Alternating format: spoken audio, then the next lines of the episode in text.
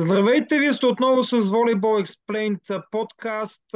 Този път ще си говорим в края на 2022 година за първия полусезон в Българската Суперлига и кой друг, разбира се, ще бъде наш гост, именно Калян Калинков, който е основният коментатор на B1 телевизията, която предава мачовете а, тази година. Здрасти, благодаря ти за това, че си тук и честита коледа, първо, разбира се. Честита коледа на теб. Благодаря за поканата, за огромното удоволствие да коментираме изминалия полусезон в F5 Super Volley и с теб. А, изключително ми е приятно, че ще го направим за пореден път, защото ние имаме и, и предишен опит с коментар на подобни събития и още веднъж ще благодаря и пожелавам весел коледа не само на теб, а и на всички наши, а, на всички наши зрители, както и весело посрещане на новата година. Ми, най-логично е да започнем с това, което се случи от гледна точка на факта, че сякаш не очаквахме чак толкова да е интересно. Може би си мислехме, че Хебър пак ще бъде абсолютен доминант и така нататък, но та затова първият ми въпрос е какво те впечатли най-много от началото на сезона? Честно казано, всички очаквания бяха, включително и моите, както и твоите, вероятно, че при новата селекция на Хебър с толкова много нови имена и то все качествени, те ще бъдат буквално а, без конкуренция в първенството. Впечатли ме още началото на сезона, защото там видяхме Хебър как загуби от Левски в Пазарджик с 0 на 3. Впечатли ме това, че в нито един двубой не се знаеше а, предварително крайния изход. Много пъти през миналите години сме си говорили как този матч няма смисъл да се гледа, този матч е ясен изобщо от съблекаването. Мачовете през този полусезон подобни мачове, които, за които се знаеше крайния резултат, бяха много, много малко, така че определено намаляването на 12 отбора в първенството бе огромен плюс. Да се надяваме, че може още малко да се намали този брой до 10 и наистина качеството на волейбол се повиши много.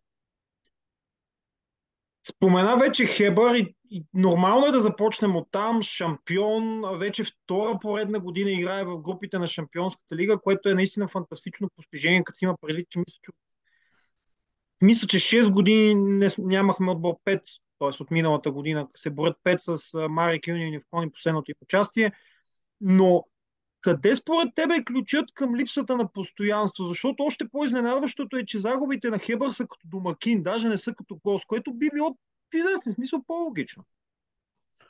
Ами Хебър имат, ако поглеждайки цифрите, защото аз доста пъти поглеждах цифрите, поглеждайки цифрите, Хебър имат сериозно отстъпление на два елемента, особено в своята зала, на които са много категорични. Това са сервис и блок. На тези елементи Хебър преди последния матч с Монтана, бе съответно на трето, трето четвърто място на блокада и трето четвърто място на сервис. А тия, тези две загуби в тяхната зала от Лески и ТСК допълнително отежниха тяхната ситуация. Прави впечатление, че Яко Масари м- може би очаквахме повече от неговия начален удар преди това, което показа през миналия сезон. В един период се оказа, че а, само той и Виктор Йосифов са така наречените по-силови изпълнители на серия в Хебър. Видяхме прогрес Илия Петков, но за сега той не може да държи такова високо ниво и да се изисква от него да едва ли не да решава мачове и да прави големи серии от сервис. А, затова смятам, че като сервис Хебър имат още много, много, много да наваксват, защото и Александър Ляхтов, който напусна отдавна вече Хебър, както и Брадли Гънтер, наистина правиха ужасно много на този елемент.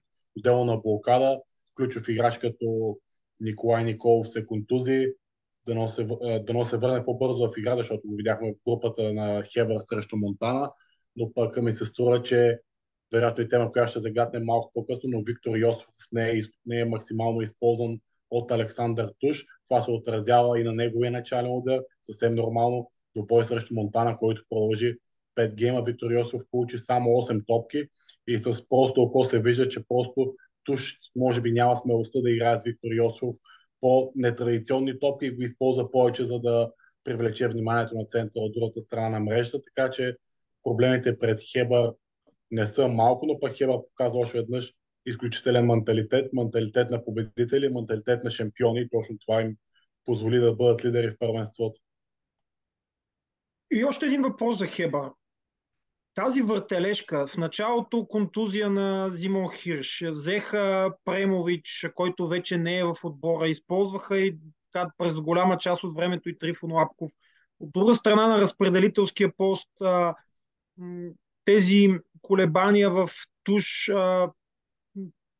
след това и той се контузи, беше използван Добри Димитров даже в повечето от мачовете им до сега в Шампионската лига. А знаем, че в крайна сметка основната ос на атаката на един отбор е позицията разпределител и заедно с диагонала, естествено.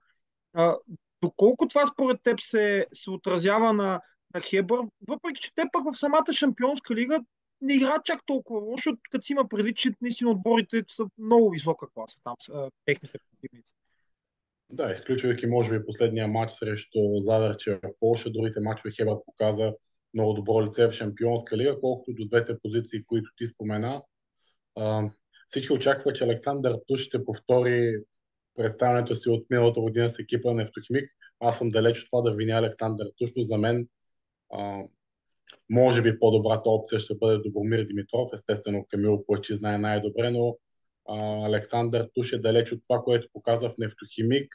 Дали заради притеснение, дали заради това, че в момента играе рамо до рамо с много големи имена и има някакво напрежение и притеснение, не знам, но определено а, тези неща куцаха в, а, в полето на Хебър. Ти спомена за диагонала. Видяхме нещо и продължаваме да виждаме нещо, което не трябва да не изненадва, защото Тодор Алексиев е уникална класа волейболист, изключителен играч, но а, доста трудно ще се получат нещата в Шампионска лига с игра само в зона 4. Последните мачове на Хебър са точно такива, защото нито Хириш даде достатъчно, нито Премович, нито Трифон Лапков. Не можем да кажем, че някой от тримата е допринесъл много с добра игра в грубата фаза на Шампионска лига като диагонал. Затова играта да. на Хебър е предимно на 4. Те даже се опитват един вид да да доближат ефективността на един силен нападател, чрез, т.е. диагонал, чрез въртене на останалите трима, което обаче за жалост до сега а, не се получава. Ще видим в течение на сезона как ще продължи да се представя Хебър. Сега най-вероятно няма да успеят да, да направят нещо повече в Шампионската лига. Пък пожелаем го, разбира се, поне, поне да успеят да спечелят един матч, въпреки че ще бъде много трудно. Нека да продължим към останалите отбори, защото там всъщност са големите изненади и смея да кажа, че те повече позитивни, повече неприятни са в, буквално във всеки един отбор. Монтана има 9 победи и само две загуби. То е двете загуби срещу, срещу отборите, които са преди тях в класирането. Това са ЦСК като гост и Хебър като домакин. При това в един фантастичен матч, който завърши с допълнителни точки в тайбрека. Как оценяваш ти представянето на Монтана, тъй като те традиционно са с нов диагонал, нов разпределител, но въпреки това играят изключително силно. Победиха Левски в тяхната зала в първия матч, надиграха двата бургаски отбора. Даниел Пеев вече седма година начало на Монтана. Аз се шегувах дори с, с него в Монтана, че той явно е орисан всяка година да, да прави нов отбор чрез диагонал и разпределител. Той го прие с усмивка и каза, че за сега се справя, но пък се справя повече от добре, защото виждаме Монтана отново в челото на класирането и нещо много важно, което минало от изминалите години, може би нямаше Монтана, не само миналата, опции от пейката. Тези опции от пейката многократно спасяваха Даниел Пеев и Монтана в а, изминалите срещи. Един Любослав Симеонов, който определено е златния жокер не само на Монтана, ами и на цялото първенство. Той бе на път собственоръчно да победи Хебър. Наистина малко не му достигна, колкото до а, Филип Палгот. А, там са малко разнопосочни мнението, но все пак а, добър полусезон за словашкия разпределител, защото все пак тимът му бе лидер в класирането, изгуби лидерското място в последния кръг. Иначе Радослав Попов, Димитър Калчев са константа, представят се добре. Изключителни комплименти за младия Денислав Бардаров, който направи страхотно включване. Мартин Божилов, Монтана просто разполага с хората и с опита, а и вече с опциите от пейките, които могат да помогнат на тима отново да се бори за място в топ 3. Да, те в известен смисъл тази ос Попов, Калчев, Божилов, тя се задържа вече няколко сезона и около тях се, се оформя останалата част от отбора във всеки сезон, тъй като знаем, че във волейбол генерално промените са много по-чести, отколкото да кажем в един футбол. Третия отбор, който има 9 победи и 2 загуби. Мисля, че ЦСК А, там след дълги години финансови проблеми, сега отбора е вече много по-стабилен. Изигра един много слаб матч срещу Левски като домакин, който загуби с 0 на 3. Изигра още един по-скоро посредствен матч срещу Нефтохимик пак в своята зала. И, и също както Хебър, и двете им загуби са, са в а, домакинската зала, което пак е много странно, но пък биха Хебър в Пазарджик. Как оценяваш тяхното представяне, тъй като нали, не изглежда чак толкова впечатляващо, колкото на Монтана, обаче всъщност са преди тях в класирането. Да, това е красотата на, на сезона в FB Супер Волей до момента, че виждаме някакви неща, които не сме виждали преди, например ЦСК да, губи две домакинства, да печели всички гостувания, а, определено. И загубата от Лески, която може да отдадем повече на, на Лески, колкото на славата на ЦСК, защото в този добой Лески не оставя никакви шансове на, на ЦСК като игра. Срещу Нефтохимик се получи зрелище, имаше волейболни аргументи от двете страни, но при ЦСК е ясно, че всички говорят за Димитър Димитров, той е главният акцент, топ реализатор на първенството, най-добър изпълнител на начален удар. Явно, въпреки че не бе основен играч в Равена, отбор се представи много соло в Италия, изпадна. А, този престой му донесе допълнително самочувствие. Сега виждаме това самочувствие в действие, защото за Димитър Димитров няма абсолютно никакви притеснения дали играе срещу Славия, дали играе срещу Хебър, дали играе срещу Дея, срещу Левски и така нататък. Може би единствено слаб мач на Димитър Димитров бе точно срещу Левски, когато блокадата на Левски бе построена отлично, но а, ще е грехота, ако, ако кажем, че ЦСК не, не се движи напред заради Димитър Димитров. То е ясно, че до голяма степен е така, но той пък получава сериозна помощ от Александър Симеонов, от Симеон Александров. Виждаме Владимир Станков с известни физически проблеми. Дел Чураев се включва перфектно, Добромир Иванов за него е ясно. Иван Михал, друг важен акцент от отбора на Александър Попов, защото Иван Михал до някъде не познат за българската общественост, но човека има а, награда за най-добър блокировач в Challenge Cup, Хрватски национал и така нататък, така че той с доста солидни изяви и място в топ 3 на блокировачите.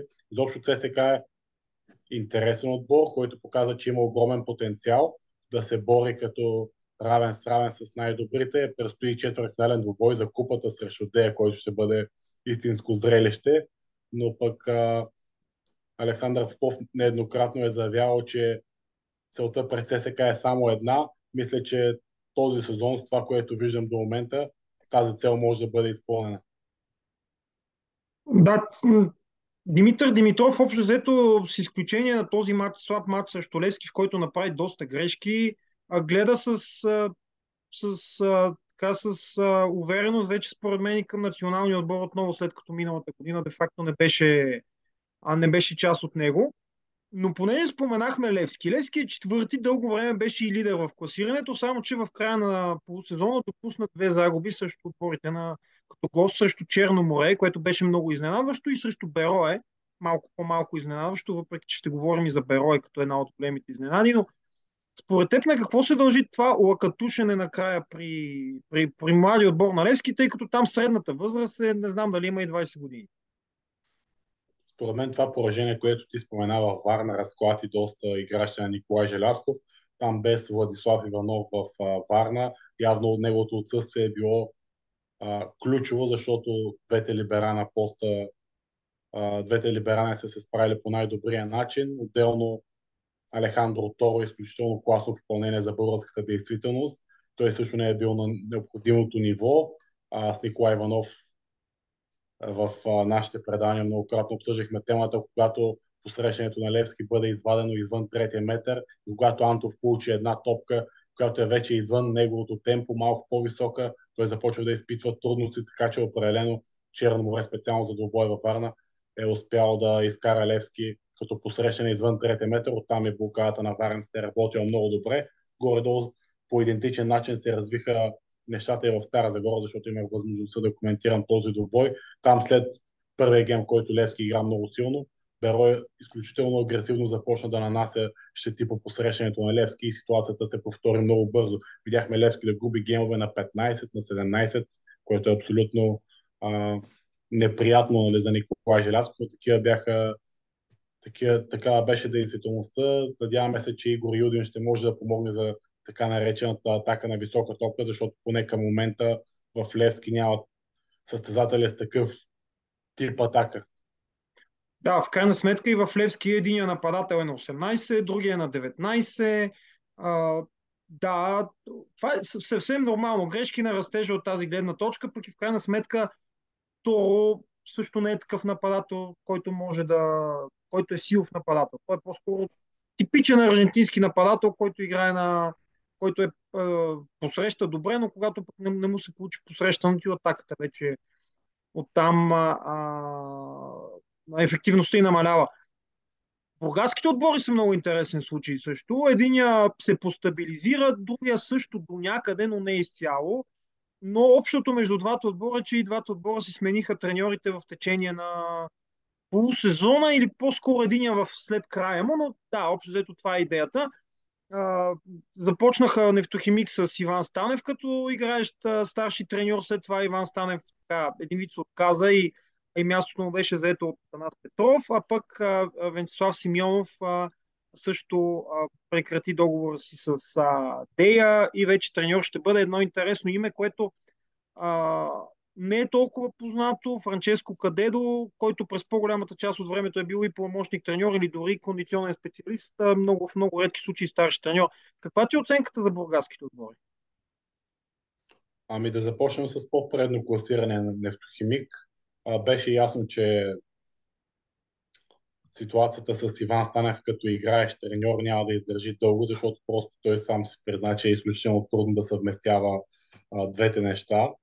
А, Атанас Петров, добро стечение на обстоятелствата, по никакъв начин неговото преминаване в Бургас и разделата му с Орестия да не бяха свързани, но пък Огнян Томов успял да свърши добра работа и да превелича Атанас Петров начало на Нефтохимик. Иначе вижда се работа на Атанас Петров.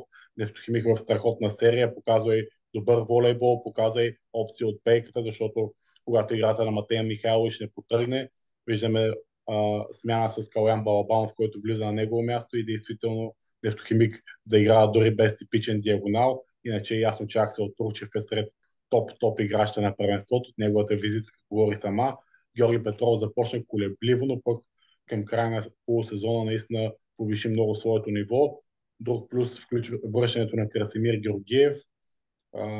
в центъра Душан Лопър също прави много добро впечатление. Две опции на поста Либеро, като Симеон Добрев и Ивайло Лалов, така че бъдещето пред Нефтохимик изглежда светло. А и Атанас Петров призна, че дори той да е бил треньор в началото на сезона, не се знае дали тези зароби, които бяха натрупани, ще да са победи, защото просто програмата бе много трудна, но пък Нефтохимик показва отново, че ще бъде претендент за място в тройката, поне.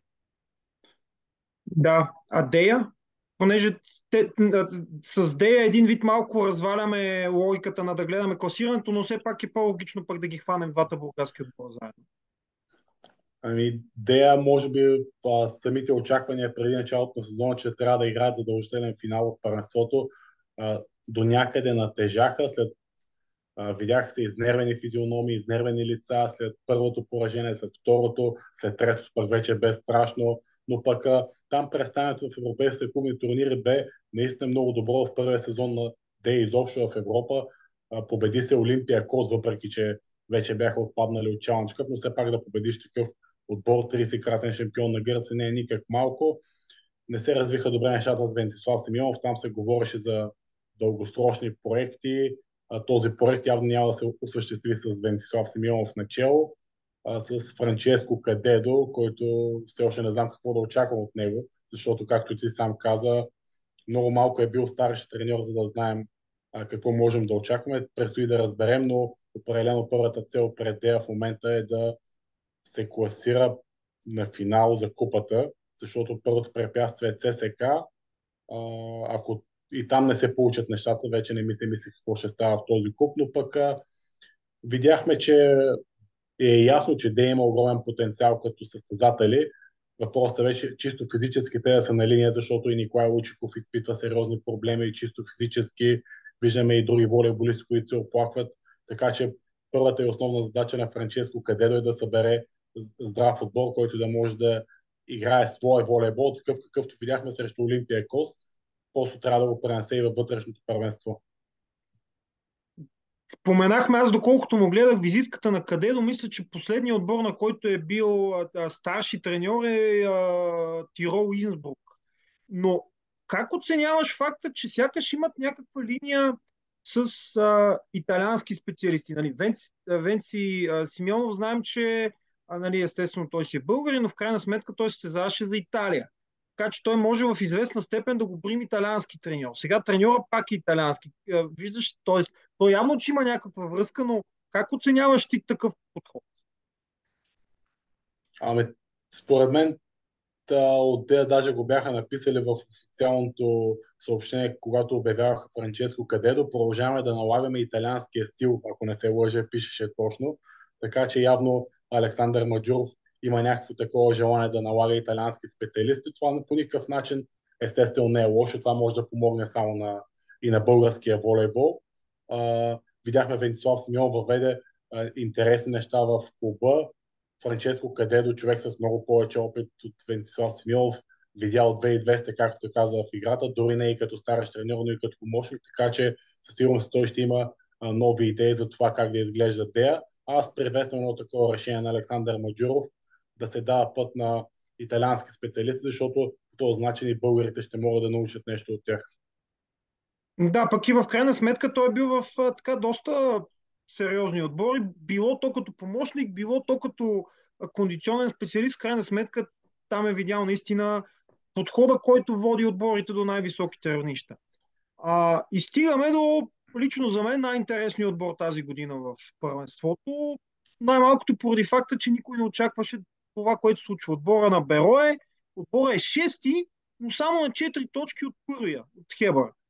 А, един отбор, който не блести с някакви невероятни имена, но пък от друга страна Мирослав Живков е направил много добра сплав и отбора победи, победи Левски. А, честно казвам, в момента не съм сигурен точно какъв им е баланса победи загуба. Мисля, че а, 6 на 5 или 7 на 4 трябва да е, но но, 7 на 4. 7 на 4, но, но много любопитно е на какво, на какво даваш този, този скок в развитието на Берове. Единствено новия треньор Мирослав Живков. Аз имах възможността да се говоря с него а след един двубой с Славия, който Берое спечели безпроблемно в София. Той заяви, че а, никога не би се хванал с нещо, за което не е сигурен, че ще продължи дълго. Така че Мирослав Живков започва да гради нещо свое в а, Стара Загора и започва да огради по най-добрия начин, както се вижда. Той има изцяло доверието на президента на клуба, Живко Желев. Работата му просто не мога, няма как да я коментирам, защото този човек успя да направи и Добруджа шампион на България, да спечели два пъти купата на страната сега за толкова кратко време, защото това по никакъв начин не е дълго време за да развиеш един отбор.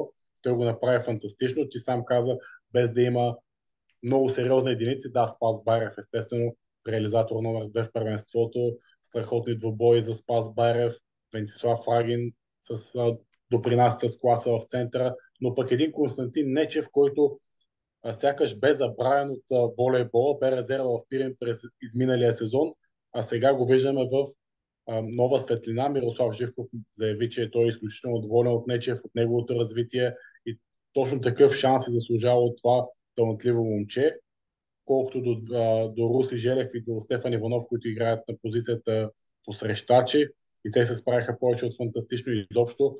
Наистина Мирослав Живков успя да изгради отбор, който да играе успешно не само в Стара Загора, защото Беро е показа много добър волейбол и извън Стара Загора в Пазарджик, спечели първия гейм срещу Хебър, бе много близко да поведе с 2 0. Много ще бъде интересно да видим среща между Беро и Монтана на четвъртфиналите за купата, защото а, там нищо не се знае.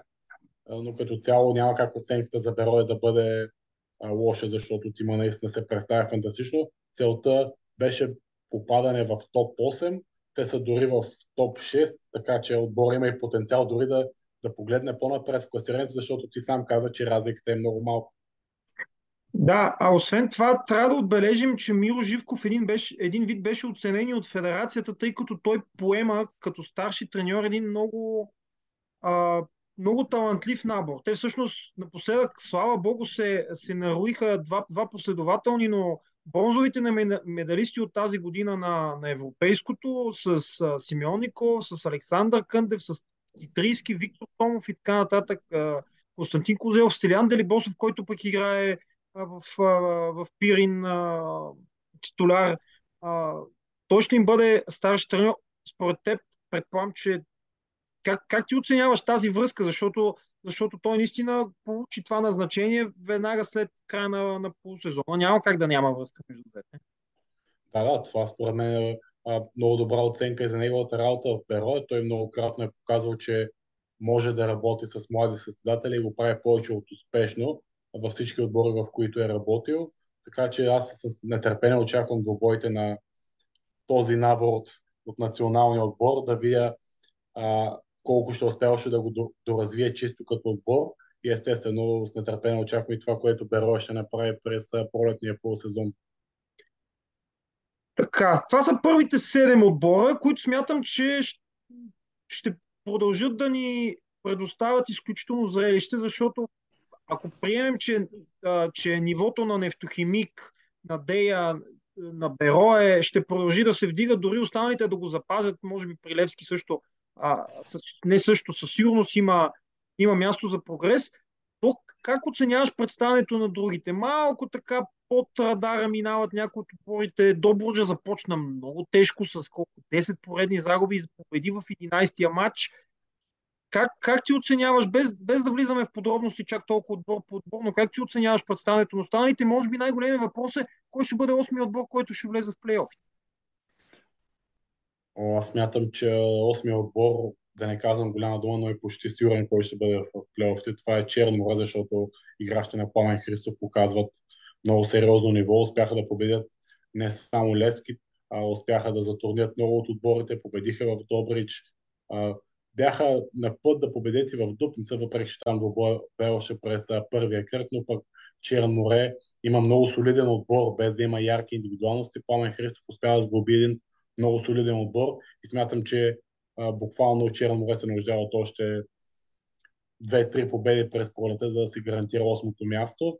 Колкото до другите, а, мога да кажа, че за мен голямото разочарование на паренството не е Доброджа, защото тимът на Даниил Милушев със сигурност ще надгради през пролета. Тази една победа е доста лъжлива.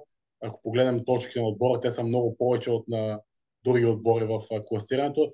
Доброжа няма почти заруба с 0 на 3 гейма, освен срещу ЦСК и срещу Левски. Това са им двете заруби с, с 0 на 3 гейма. Видяхме в Добрич Хебър колко трудно победи, така че Добрич има играчите има състезателите, има клуба, има традицията, за да се представи много по-добре през пролета. За мен голямото разочарование се казва Марек, защото играчите на Найден Найденов продължават да губят матч след матч и то с а, доста категоричен резултат. Успях да прочета вчера едно интервю на Найден Найденов, в което каза, че а, и така е било, когато са станали шампиони 4 поредни пъти на България. Преди това те са залагали на млади състезатели, които след това са станали шампиони на България. Пожелавам наистина да бъде така, защото а, аз лично, гледайки нивото на останалите отбори, а, не виждам как Марек може да вземе повече от една-две победи през пролета. А, иначе Славия успях да наблюдавам, ако не се лъжа, три техни мача на живо в София. Определено в Панайот Пондов се играе много трудно Славя разполага с младежки национали, Виктор Бодуров с много сериозно израстване върху началния удар. Той сам ми заяви, че е работил много върху този елемент. Иначе Апостол Боянов, може би голямата звезда на Славия, върху който падат светлините от прожекторите, много силно представя в атака, така че Славия определено може да затрудни опоненти в панел от Пондов. Не така стоят нещата при гостуването, но това е нормално, предвид и много а, ниската средна възраст на тима на Северин Димитров. Пирин традиционно играе силно в разлог, не толкова силно като гост, но пък и там задачата пред Благовеска Транджиев не е никак лека, защото освен Любомир Гонцев и Косадин Гаджанов, останалите са много, много млади момчета. Ти сам за спомена Стелиан Делипосов, Кристиан Алексов, Теодор Каменов, Дейвид Кръстев акцент, който трети при реализаторите в първенството. И, и не знам вече да и Ерик да. Ерик Стоев, който вече, доколко знам, даже не е част от тима на Пирин. Mm-hmm. да. разделили се по взаимно съгласие. Не знам дали Старбах вече някой отбор. А, мисля, че ги споменахме мисля, всички. Че, мисля, че ги споменахме всичките. Аз се сетих, че Доброджа първи им гейм срещу Лески в залата на Лески беше нещо от рода на 33 на 31 или нещо подобно. А, честно казвам, Пирин и Марик не съм ги гледал чак толкова много. Славия, смея да, понеже им бях в залата, скоро имахме, имахме матч от Битовската лига, са постегнали залата, за което ги поздравявам, доста по-добре изглежда, отколкото преди мисля, че и като настилка включително. Така че а, интересно е, аз лично ако засегнем тази тема, понеже а, вчера беше пресконференцията първата след завръщането на Пламен Константинов като национален треньор, а, при това ниво на първенството, аз лично ще бъда много изненадан, ако няма изненади в състава в сравнение с а, а, тази година, фактически още 2022, защото, защото толкова добро представяне на толкова много отбори предполага от някъде да изкочи някой заек, както беше 2009 година с Виктор Йосифов. Надявам се, че ще се получи така. Ти как, как мислиш? Смисъл, виждаш ли, айде да го кажа така, виждаш ли някой, който би могъл да да бъде на това ниво, на което се изисква за национален отбор в момента? За ниво не мога да дам прогнози, но пък със сигурност заслужава шанс доста играчи. Ние споменахме за Димитър Димитров, който ако продължи с това престане, според мен е задължително име в състава на Пламен Константинов. не знам как ще се развият нещата с Венислав Фантов, отделно Симеон Николов, много се говори за него, дали не му е рано, но пък той също може би заслужава шанс да попадне поне в разширения отбор на Пламен Константинов. А, със сигурност има и други имена, които няма нужда да споменаваме, но пък а, да се надяваме, че ще има такива новоизлюпени звезди, защото определено първенството отдавна не е било толкова интересно и толкова силно, защото то не е само интересно, но и силно. И последно, една прогноза за това как според теб ще се развие първенството през втория полусезон. Сега, айде да, да не стигаме до плейофите, но през втория полусезон, пък дете се вика, ние после може преди плейофите да направим пак едно такова издание, да, да, да направим обзор на полусезона вече с поглед към плейофите. Ами според мен това, че Хебър поприключва участието си в Шампионска лига и няма да бъде ангажиран а, толкова на често с мачове през седмицата ще им помогне много чисто физически, защото и там има доста опитни състезатели, които вече натрупват умора в себе си, така че смятам, че Хебър ще е една идея по-свеж през пролета. Това ще се отрази и в тяхната игра и според мен а, няма да станат по-лесни нещата, но пък Хебър ще изглежда по-добре през полетния полусезон. Това естествено не означава, че а, с лекота ще спечели поне редовния сезон по никакъв начин. Виждаме, че а, Монтана също е в много добра позиция. Да не забравяме, че Монтана на цели 6 пъти трябва да домакинства през пролета, което още повече ще отежни ситуацията на гласуващите тимове там. Лешки ЦСК традиционно а, силни конкуренти, така че да кажем една тройка според мен от Хебър, Монтана и ЦСК, която ще се запази в края на редовния сезон. Ами, благодаря ти пак. А, мисля, че бяхме достатъчно изчерпателни от гледна точка на това в, в рамките на, мисля, че малко над половин час вече да, да го направим този обзор, защото, защото заслужават, заслужава българския волейбол, това първенство, което го чакаме вече доста дълги години и аз лично, откакто гледам съзнателно волейбол, може би съвсем в началото да има подобни сезони, но чак пък толкова така, конкуренция не е имало наистина страшно много време и това, и това няма как да не е позитивно. Да си пожелаем, че, че след години, между другото, ще стане това и при жените, макар че там за сега положението е доста ами доста там, да, там е тежко положението, но пък и аз ти благодаря за поканата и наистина аз също нямам спомени да съм гледал по-интересно първенство, по-истинско първенство и по-силно първенство, защото пак казвам, че нивото наистина е много, много високо и аз много, много високо и аз вече избягам да дам каквито и да е прогнози, защото няма двобой, който да каже, че ще свърши 3-0 със сигурност. Виждаме доста изненади, което е много радващо и за безпристрастните фенове, а и за коментаторите и за спортните журналисти. Благодаря ти пак. А, това, което аз лично искам да кажа сега и на всички, които ни гледат или ни слушат, или в какъвто и да е момент го правят, че а, аз лично тази година ми последно време беше по-интересно и по-любопитно, не само защото е наше, защото има конкуренция, защото има качество да гледам дори повече българско първенство, отколкото италианското. Да, това може да звучи малко еретично, но е факт, така че а, телевизията, по която се предават мачовете и в която и Калуян коментира, е съвсем напълно свободна онлайн. Сега, честно казвам, не съм запознат навсякъде по, каб, кабелните телевизии, къде предлагат, но има онлайн, което е един прекрасен начин да се следи българския волейбол, защото в крайна сметка а, качеството на, на самия спорт, на журналистиката и на фенското разбиране за, за играта са взаимосвързани, смея да кажа, даже в право пропорционална връзка. Така че ви благодаря за това, че през цялата година следяхте а, Volleyball Explained. А, надявам се, че го правите и следващата година. Искам да благодаря на всички, които а, са коментирали, гледали, слушали и разбира всички, които са гостували през цялата година, пък и преди това а, в, а, в канала. Весело посрещане на новата година и то след няколко дена, деца вика, защото тя новата година започва съвсем скоро. Чао, чао!